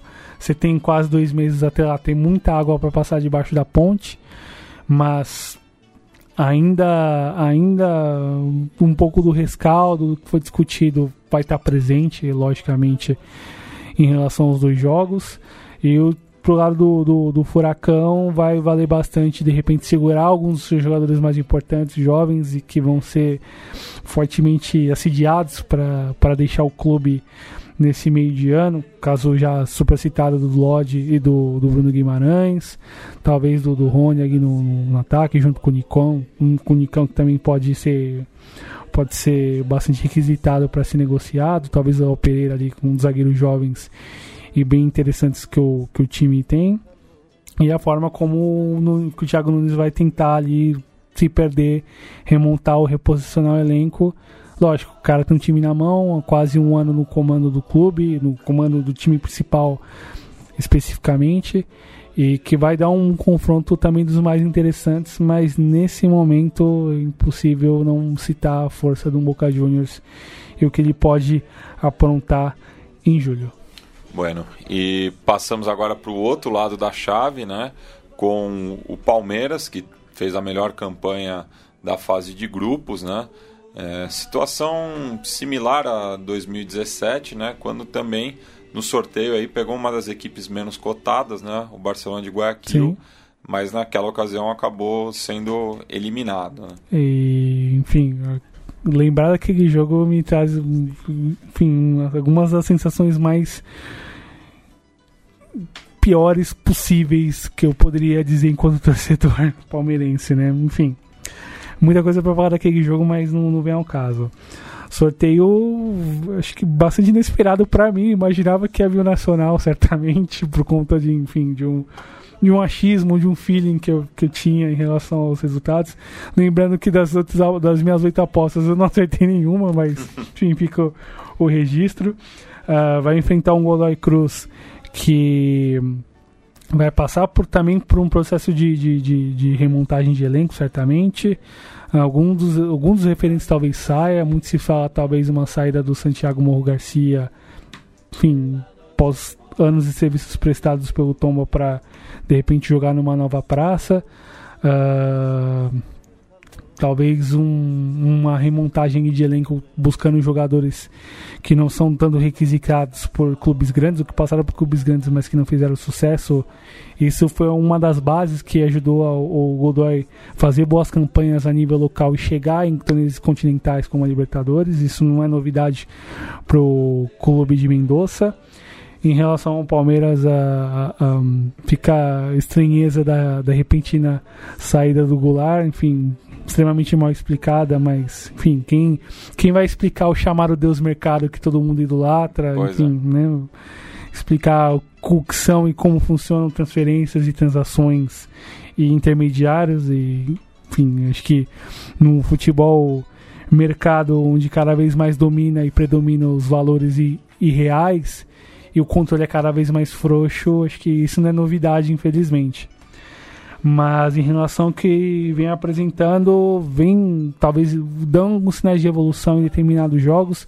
Isso precisa ser mais constante em relação ao nível de desempenho. Quem pôde acompanhar Palmeiras e Santos percebeu isso o nível alto que o time conseguiu responder bem em relação aos jogos anteriores do brasileiro. É um time, logicamente, muito difícil de se fazer gol e que tem uma proposta muito clara e muito estabelecida, mas precisa dar novos passos para conseguir para conseguir chegar longe na Libertadores. Talvez o Godoy Cruz seja não seja exatamente no primeiro momento quem consiga desafiá-lo, mas é um, enfim, tem dois meses até lá e muita coisa pode acontecer também. Enfim, o favoritismo ainda por conta disso é, é palmeirense, mas há que se olhar com muito cuidado o que pode vir lá de Mendoza. Bueno, e caso o Verdão passe, né, enfrenta o vencedor de Grêmio ou Libertar, outro reencontro aí da fase de grupos, né? Sim. É, e também em momentos distintos, né? Bastante. É, principalmente na, na, Libertadores, o Grêmio cresceu na, na, reta final, mas vai muito mal no Brasileiro, né? O pior arranque gremista na era dos pontos corridos, né? Cinco rodadas sem nenhuma vitória. Nem no ano do rebaixamento de 2004 teve um desempenho é, tão, tão, ruim, ruim né? quanto, quanto, agora. É, e o Libertar, né? Que viu de longe aí a, a conquista do, do Olímpia novamente, fez uma fase de grupos além da, das expectativas, né? Até porque vinha da, da fase preliminar, né? Da, da, da Libertadores mas parece que deu uma estagnada também. Pois é, e, e que é um outro clube que também, um outro time também que vai passar por um processo de, de remanejamento de elenco ali, de mudança de elenco. Alguns jogadores importantes que vieram talvez não fiquem. O caso do Maquinelli Torres é um exemplo. Enfim, que chegou a peso de ouro, com muita fama. E, e mal jogou, né? E que muito pouco jogou. Talvez Rodrigo Bulgarim volte pro, pro Guarani, porque não teve espaço também de jogar. Se fala-se talvez na, na, numa saída do Ayrton Kogo, que é bom jogador, lateral esquerdo, dos mais interessantes, mas que teve um bom começo ali de, das preliminares, mas numa fase de grupo jogou muito pouco. E a ver como vai acontecer essa remontagem. Afinal, o time não conseguiu se apresentar forte para disputar o Apertura no Paraguai. O Olímpia levou de ponta a ponta sem risco, sem sofrimento. E em relação ao Grêmio, fica uma questão que muito se fala hoje em relação a trabalhos de técnicos, ainda mais um futebol que não se exige tanto, tanto num nível tão alto em clubes grandes, que geralmente o terceiro ano é o ano do, da quebra, o ano do, do fim. Que, o trabalho, que os trabalhos geralmente acabam. O Renato vai completar três anos de trabalho agora. E aí? Segundo semestre. Né? Segundo semestre. E aí? Será que já chegou mesmo no limite? Não dá mais? Fica aí a questão a ser respondida. Né? É, é, é um time que está cada vez mais dependente do, do Everton, né? Que vive em grande Sim. fase. Na minha visão, é o melhor jogador atuando no Brasil. Concordo. É, pelo rendimento mesmo, assim, não. Capacidade de decisão. É. é foi justamente convocado, acho que para a Copa América. Tem que ver também como que ele vai voltar, né, da, da, da competição. E se vai voltar também, né? É, eu, eu acho que o Grêmio ainda consegue segurar ele porque sabe que a perda dele vai, vai significar o fim da temporada. Uma, uma grande perda também para o que o Grêmio projeta do resto do é, ano, do, né? Do ano, né? Sim, sim. Porque além da Libertadores tem que se recuperar no, no brasileiro e não vejo fazendo isso sem o Cebolinha. E talvez com Copa do Brasil no meio do caminho também. Aí, é. enfim, três frentes você precisa ter todo, enfim, as suas melhores qualidades ali à disposição. E fica aí o desafio pro Grêmio conseguir se, se arranjar até a, até a volta da Copa América. Uh, enfim, o time vem baixando muito o nível e as possibilidades que poderia que poderia que acumulou nesse tempo. Uh, o andamento do trabalho do Renato não é bom e não é de hoje. Você percebe que há um certo desgaste em relação à forma que o time joga e que há talvez novas alternativas passam também por algumas trocas de jogadores ali. Talvez abrir mão de alguns jogadores vai ser importante, mas é, fazer isso nesse momento é um pouco complicado. O empate com Juventude no meio da semana é um reflexo disso, né? Sim, sim, sim. A... Mal agrediu a, a, equipe caxiense. Sim, a própria forma como o Renato reagiu ao ser perguntado em relação ao rendimento, assim, escancar ainda mais esse momento ruim que o Grêmio vive. E foi o reencontro com o Brian Rodrigues, né? Pois é, bem lembrado. E conforme né, o, o pessoal do, do impedimento aponta, né? Se o Emelec não enfrenta o Inter, necessariamente tem que enfrentar o, o, Flamengo, né? É impressionante. E se não enfrenta nenhum dos dois, não joga Libertadores. não tem jeito, né? E o Emelec Flamengo com com algumas mudanças por parte do Emelec, acho que ficou marcado talvez a, a quebra, a mudança de, de, de, comando técnico com Ismael Rescalvo. A ver se o Brian Angulo segue no, no, no clube, enfim. Um péssimo um, primeiro semestre também, né? Na, na liga local, é, bastante.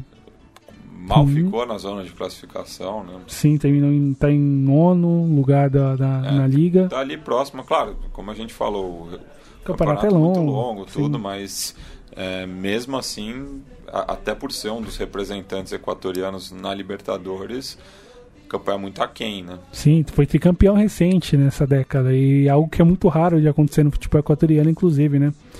E se bem que agora, né, com a, com a crise do Deportivo Quito, do El Nacional, vai ficar concentrado entre os dois clubes do Astilheiro e a LDU, né? É, e talvez um Del Valle que apareça ali e faça uma graça, é. ou talvez um Católica também, né? O Delfim brigou recentemente. Delfim brigou recentemente, bem lembrado. E e aí, no segundo semestre, talvez a adaptação maior do Brian Cabeças ali no ataque, com, com, com a manutenção do Angulo, caso isso aconteça, é um reforço tanto para as possibilidades do clube em nível ofensivo mesmo para conseguir o, o, os resultados e desempenho tanto na Liga como na Libertadores, incomodar um Flamengo que vive um aprofundamento do questionamento do Abel Braga e, e, a, e o volume imparável de cagadas da sua diretoria nas suas mais diversas frentes. Foi quem pôde acompanhar na semana em relação aos, aos protestos da torcida e a reação de alguns dos atores ali importantes da política flamenguista, ou que se apresentem como atores importantes na política do clube. E a resposta dada foi péssima, e, enfim, virou chacota total. Mas, enfim, um clube com, com jogadores com muita capacidade técnica, com uma fase difícil superada, com um grupo que anunciou dificuldade ali mais durante do que antes.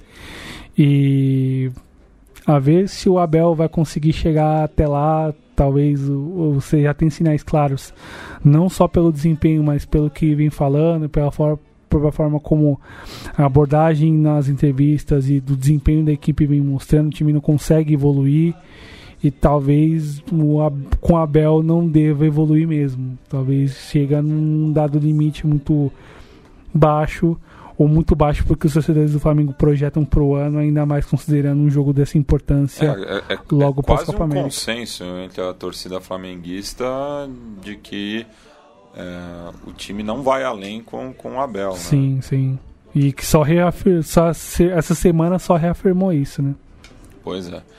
É, e por fim, né, o, talvez o duelo mais pesado aí, é, pelo histórico né, de, dessas oitavas de final, é, Nacional e Inter, é, se reencontrando, né? Nacional e Inter no momento onde se discute globalismo. Pois é. que ironia, né? É, e finalistas, né, em 1980, Sim. em 2006 na campanha do primeiro título do Inter, é, foram quatro jogos no total, né, pela fase de grupos e oitavas de final, quando Edgley pisou em Luiz Soares. O Luiz Soares conheceu o Edgley. É, e no ano seguinte o Nacional acabou rindo por último, né? Já que num grupo com o Vélez Sarsfield passou adiante, deixando o atual campeão na fase de grupos. Na fase de grupos. E se olha o elenco do Nacional, a boa mescla que a gente já comentou no outro programa. Eh, os bons resultados no comando do Álvaro Gutierrez, um time que conseguiu ter um bom arranque ali no, na metade, perto da metade em diante no, na apertura e se recuperou bem ali já emendou com um bom começo de Libertadores para garantir a classificação ainda na quarta rodada. E bom, é, vai pro, pro Inter, pro, aliás, pro Nacional vai, vai ser necessário, para além da capacidade defensiva que a gente pode acompanhar, um time que se defende muito bem, que consegue proteger bem a área, mas consegue agredir em momentos esporádicos, que vai precisar ter mais, ainda mais cuidado agora, que enfrenta um time que apresenta algum, alguns sinais de mudança da forma que joga, que tem um padrão estabelecido mas que ganhou ainda mais ofensivamente com a chegada do Guerreiro e o Nacional a ver como vai se posicionar agora nessa nesse meio de ano, se vai perder jogadores, infelizmente talvez deva perder dos jovens, no caso o Brian Ocampo, o Santiago Rodrigues, que são bons pibes aí da base. Já citou o Gabriel Neves, um ótimo volante ali que seria muito interessante se o Nacional conseguisse mantê-lo. Uh, além dos gols do Bergessio, as jogadas aqui ofensivas do Papeguito Fernandes e do Turi Castro.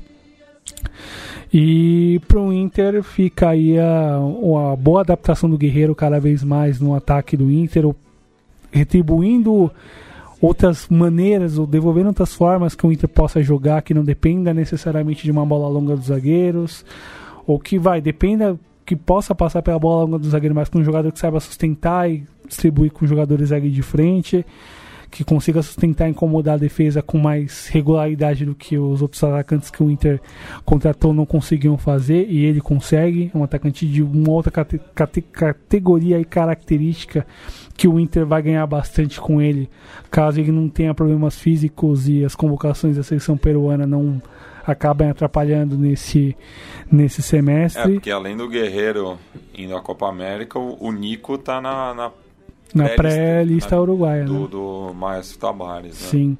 E a ver como que o Inter vai lidar agora nessa janela, se não perde talvez suas peças motrizes aí no meio de campo. A manutenção do elenco vai ser fundamental para essa segunda metade e olho no Inter e principalmente olho no Nacional, mas olho no Inter também em relação ao que pode vir nesse lado da chave. Isso, e já que você citou né, algum, algum dos botirras é, do Uruguai, é, a Celeste estreou né, no Mundial Sub-20 com vitória, né? Sim, grande atuação do PIB Baiano Rodrigues, atacante do, minha atacante do Penharol ali que voou baixo para cima da, da zaga norueguesa, participou em dois gols, fez um, participou no outro. É uma seleção uruguaia com, com um repertório ofensivo dos mais interessantes e com jogadores que ganharam mais lastros nesse semestre. O caso do Arvin Nunes, que fez o gol, atacante também do Penharol. Nico Schiapacassi, que é jogador de mais lastro, de mais rodagem. Já, né? veterano já no, na base. Na base. veterano da base. veterano da base, veja só, com, com 20 anos e dois mundiais ali no currículo mas que, enfim, tecnicamente é um dos atacantes mais interessantes que o Uruguai produziu nesses últimos anos e que vai muito forte num grupo com Honduras, Nova Zelândia e Noruega, deve classificar. Nova Zelândia é surpreendente, né? 5 a 0 sobre 5 a 0 os Catrachos. O Honduras, né? Enfim, deve classificar e num mundial onde onde desponta como favoritos Portugal e França, principalmente pelo bom trabalho de base, consegue revelar jogadores com muita com muita facilidade, tanto os clubes pequenos como os clubes grandes do país, né? E aposta bastante nesse projeto e entre os sul-americanos o Uruguai é uma das minhas apostas quentes para chegar.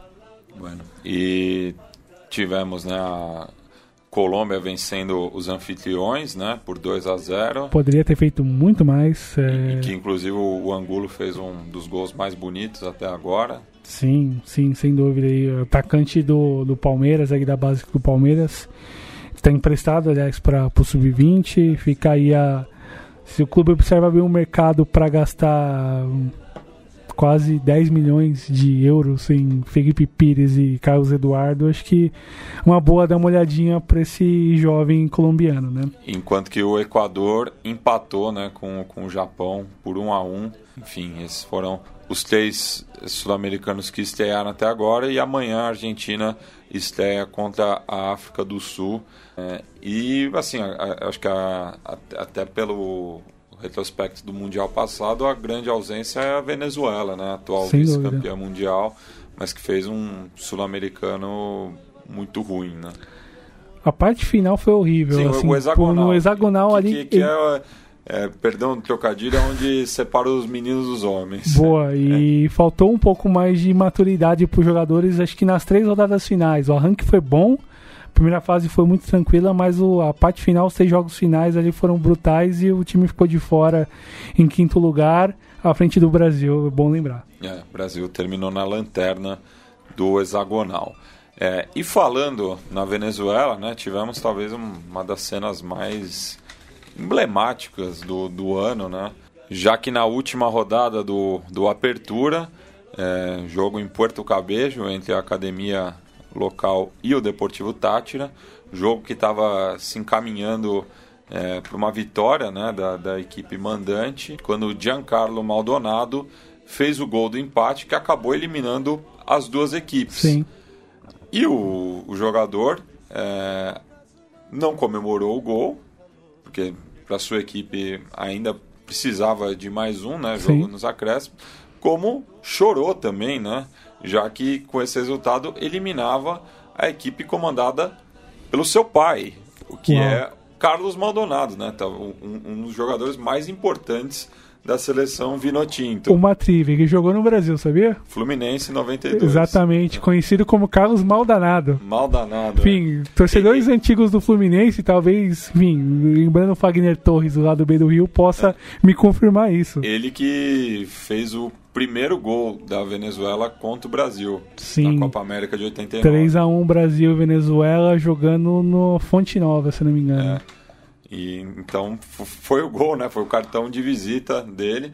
Ele que é, é nascido no Uruguai, né? Mas fez toda a sua carreira profissional na, na Venezuela, né? É, é um símbolo do, do, do, futebol de Tátira, né? Sim. Não só o, o Deportivo, mas o, o antigo Atlético San Cristóbal e a Universidade Autônoma de, de Tátira também. É, e passou também pelo futebol argentino, quando o Deportivo Armênio é, jogou a primeira divisão o, e a equipe da colônia caucasiana voltou a primeira B metropolitana né, nessa temporada. É, foi o vice-campeão da, da primeira C. Sim. É, mas foi isso, né? Essa foi a, a imagem da semana e uma das mais emblemáticas do ano, né? Sim. O Giancarlo Maldonado fazendo o gol que eliminou a equipe do, do seu pai.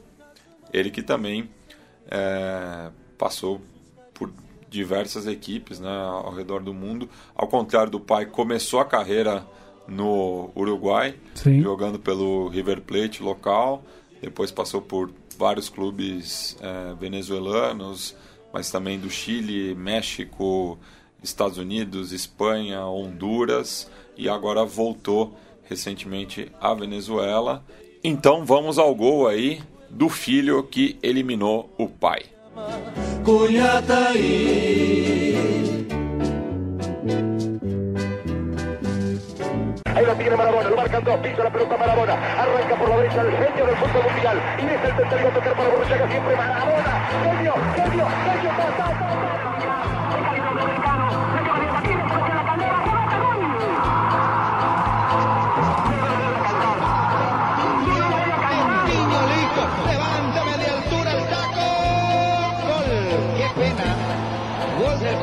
Ronaldo. Qué lástima. Qué lindo es el fútbol, pibe. Qué lindo que es el fútbol, pibe.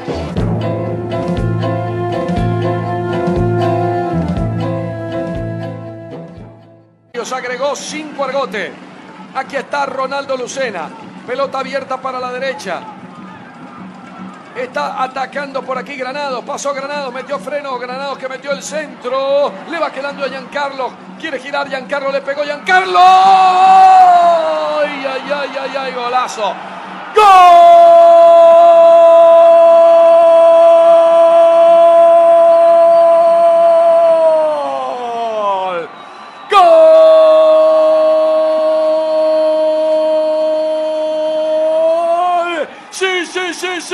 Sí, sí. ¿Quién más lo hace? ¿Quién más lo hace? Y llora. Y llora. Y llora de vergüenza. Giancarlo Maldonado, porque con este gol Táchira está sacando a Academia Puerto Cabello de la clasificación. Lo hace el capo Giancarlo Maldonado. Golazo. Sí, sí, sí, Táchira 2, Academia 2. Este gol no lo ha hecho Giancarlo Maldonado, futbolista. Este gol lo ha hecho Giancarlo Maldonado, el hijo de Carlos Maldonado. Por eso no lo celebra. El futbolista no ha hecho este gol, no lo celebra como futbolista. Lo llora como hijo del técnico que está en la acera del frente. Conmovedora esta imagen.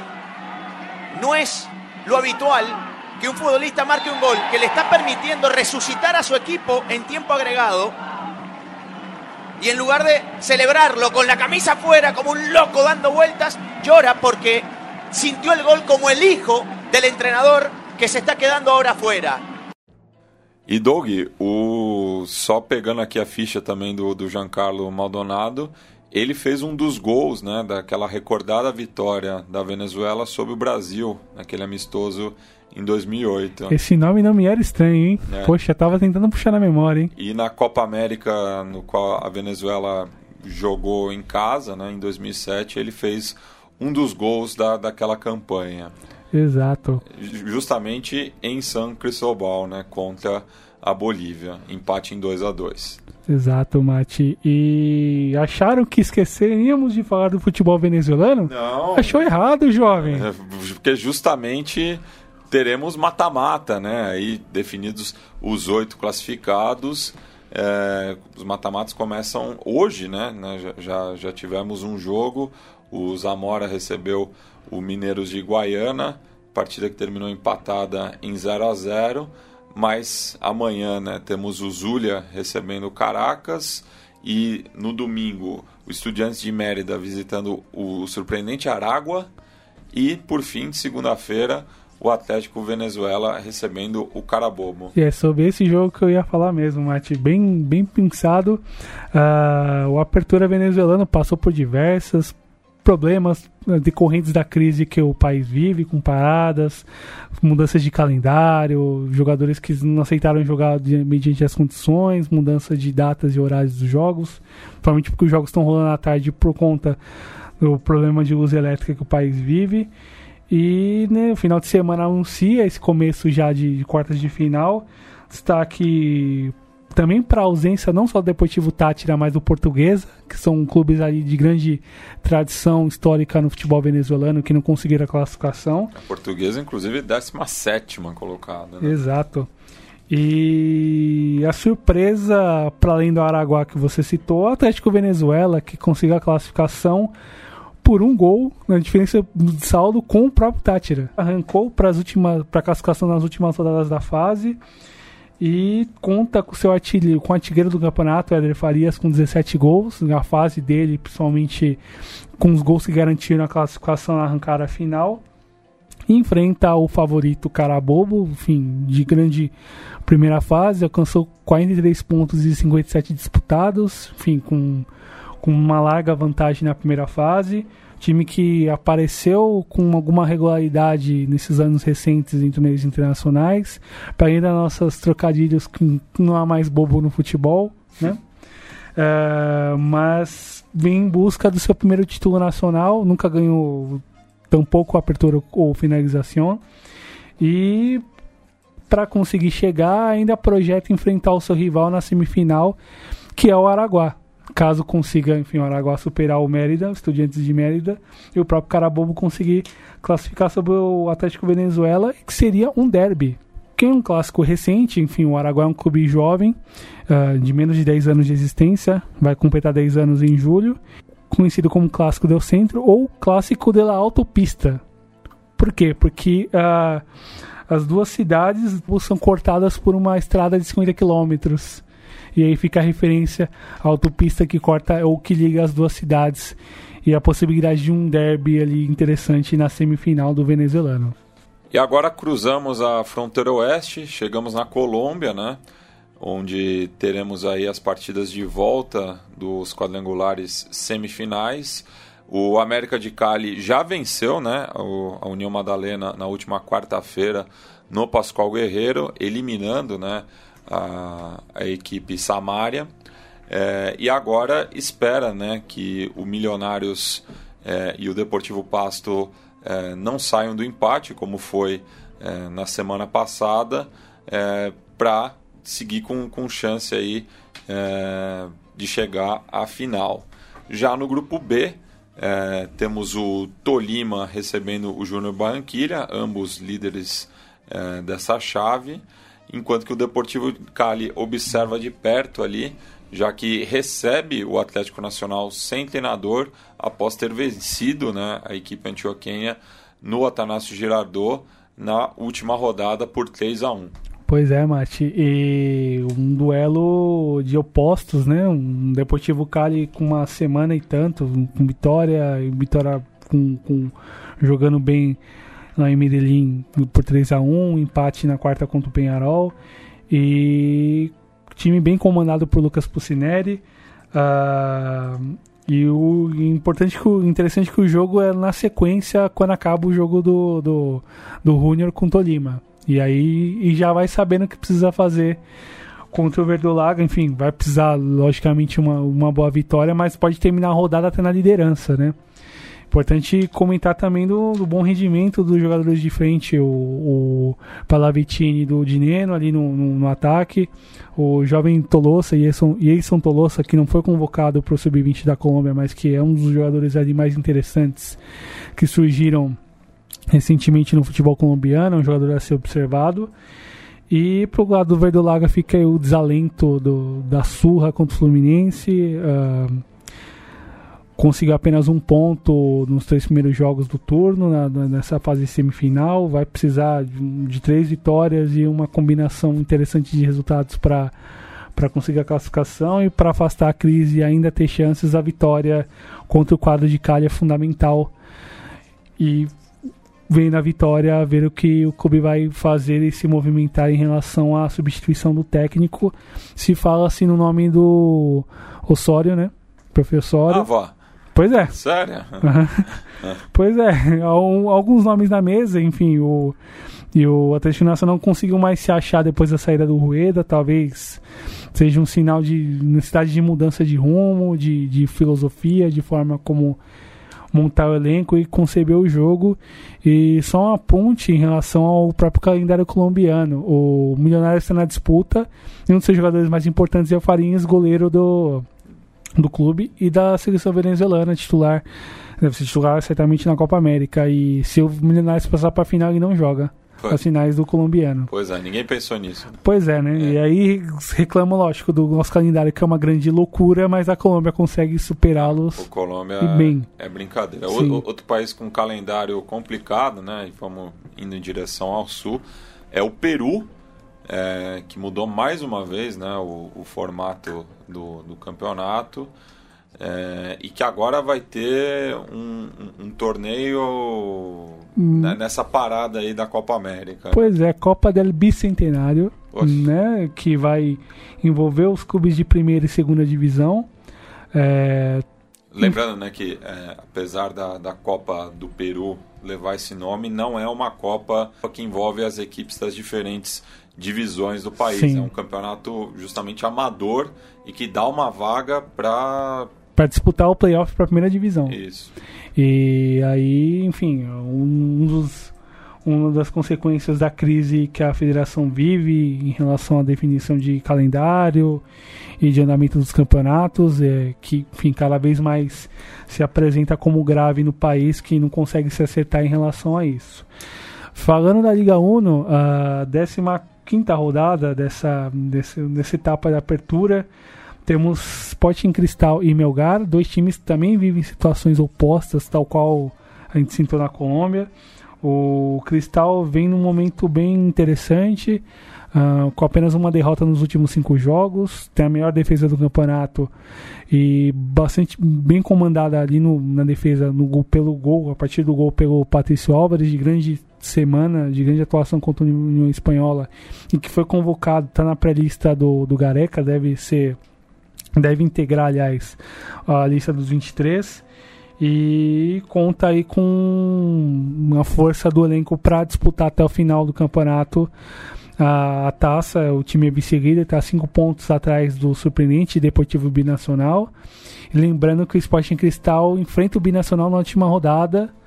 A ver como o campeonato vai estar até lá. E é interessante que o, a, a Copa do Bicentenário vai começar antes do terminar o Apertura, pelo, pelo andamento das datas que estão apresentadas, né? Veja só como que os caras conseguem. E pulando para o Melgar, que vai sem técnico para o enfrentamento contra o contra o Cerveceiro. Uh, uma fase ruim, não consegue vencer há um mês. São por volta de quase cinco jogos sem vencer. Uh, um time que demorou a dar, dar um passo adiante depois da eliminação da Libertadores, que não conseguiu encontrar seu melhor jogo e isso acabou custando o emprego do Pautaço, enfim, consumado definitivamente com a goleada de, de, de no meio da semana, no, na terça-feira, e a ver como os dois times vão se posicionar e vão reagir para essa parte final de campeonato, aliás, parte final de etapa de campeonato, afinal é bom lembrar, o Peru também mudou seu sistema de disputa, tem apertura, agora com essa Copa do Bicentenário que garante campeão, a, o campeão do torneio a uma vaga direta na Copa Sul-Americana. Teremos o, o finalização no, no segundo semestre e uma fase semifinal, lembrando que o campeão da apertura garante vaga para a semifinal do enfim, do, do, do, campeonato peruano, se a gente é. quiser dizer assim. Né? Não, e enfim, é, é difícil de explicar. Sim. É, já na Argentina, né, a gente está tendo diversas é, definições é, pelos acessos, né?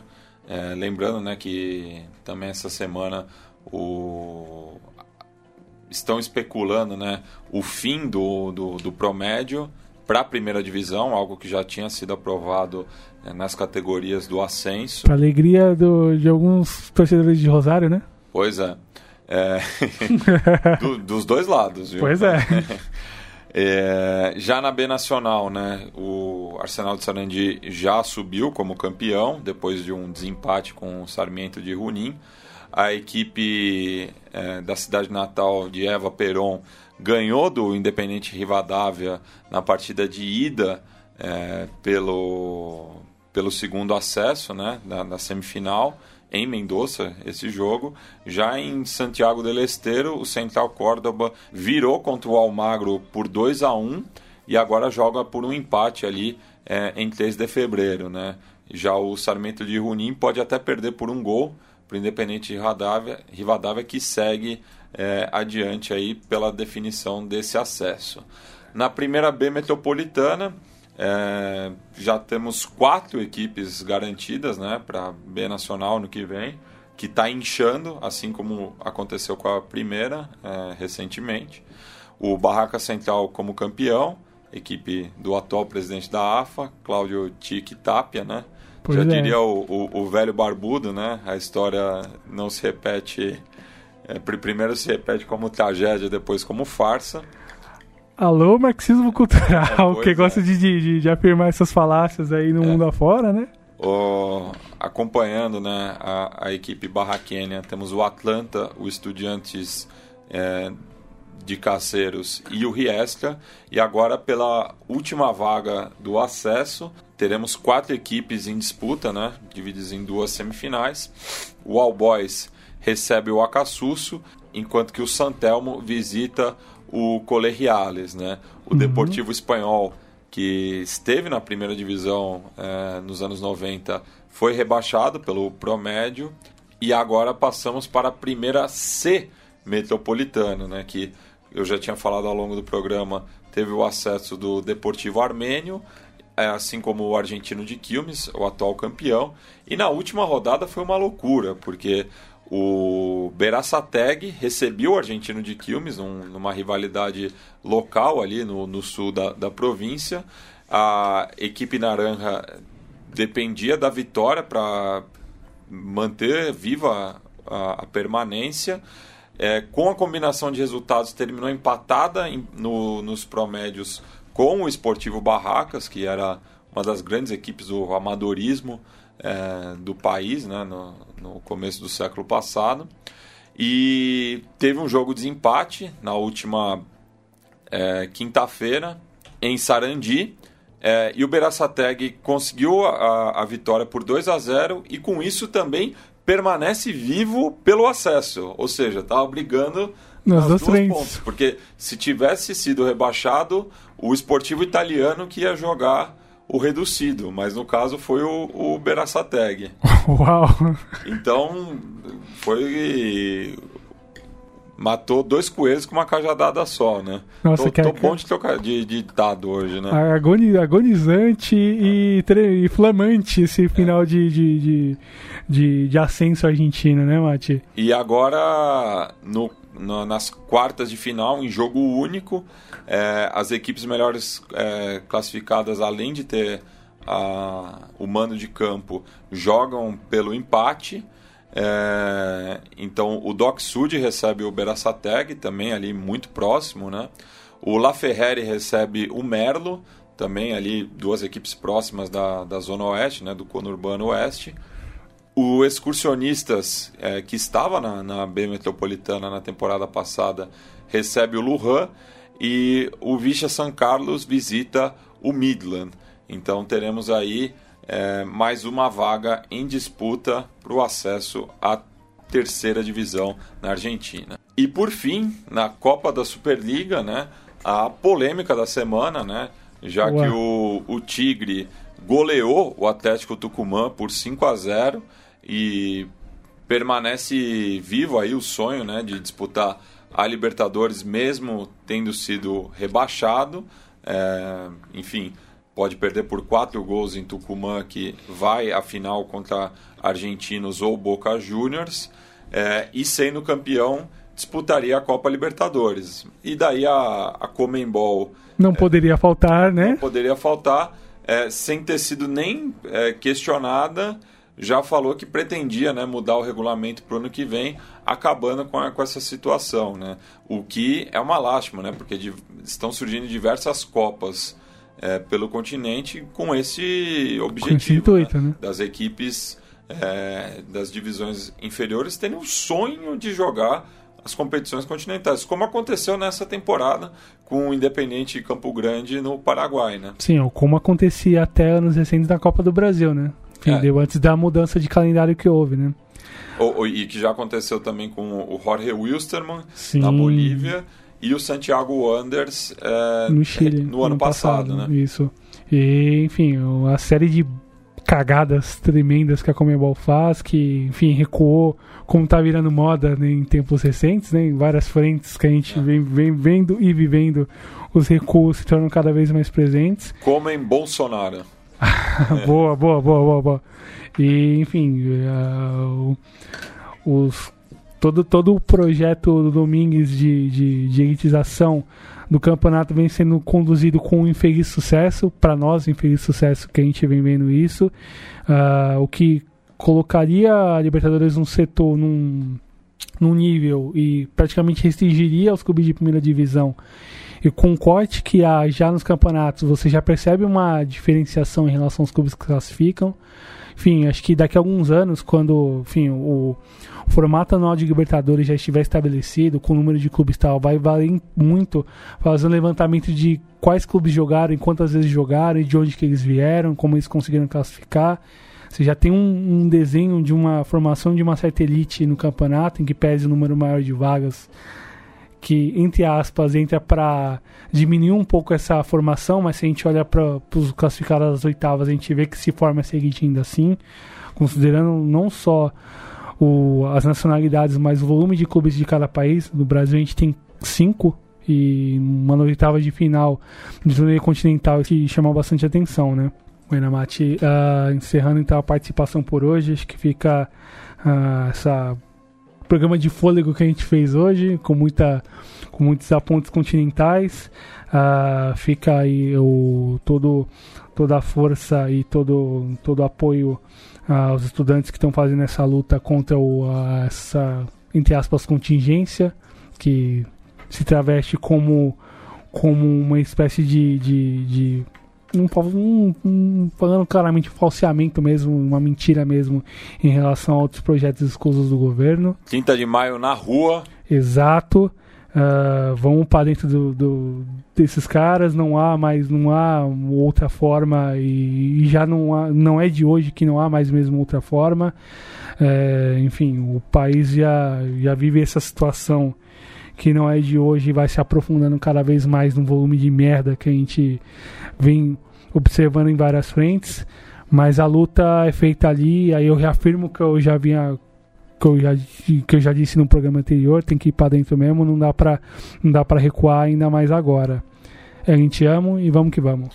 Bueno, e encerramos o programa homenageando o Juan Carlos Mascheroni, mais conhecido como Banana, ele que era o criador e frontman da banda de cumbia santafesina Los del Fuego, é, que ficou muito famosa né, pela adaptação de Rurabastu por diversas é, enteadas pelo continente adentro, né? Ele que era íntia do União de Santa Fé e também do, do Racing Clube de Avejaneda. Sim. Foi muito homenageado pelos os dois clubes e a gente vai encerrar justamente com essa música aí que Temaço. tem uma melodia bastante reconhecível. Temaço. Hasta.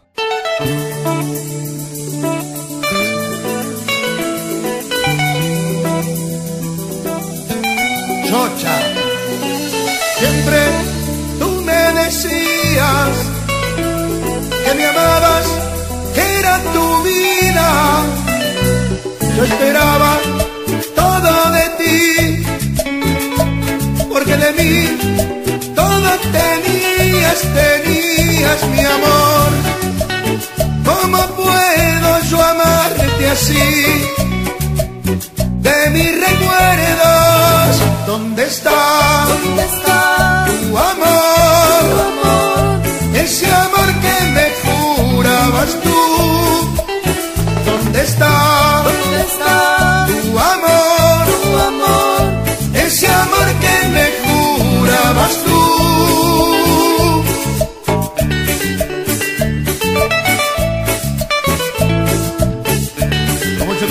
Toda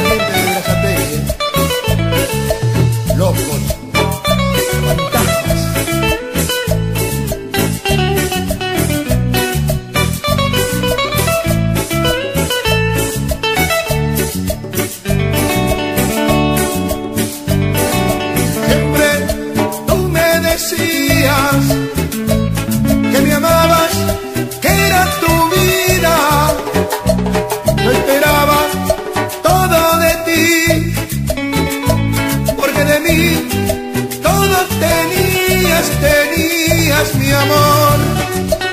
¿Cómo puedo yo amarte así? De mis recuerdos, ¿dónde está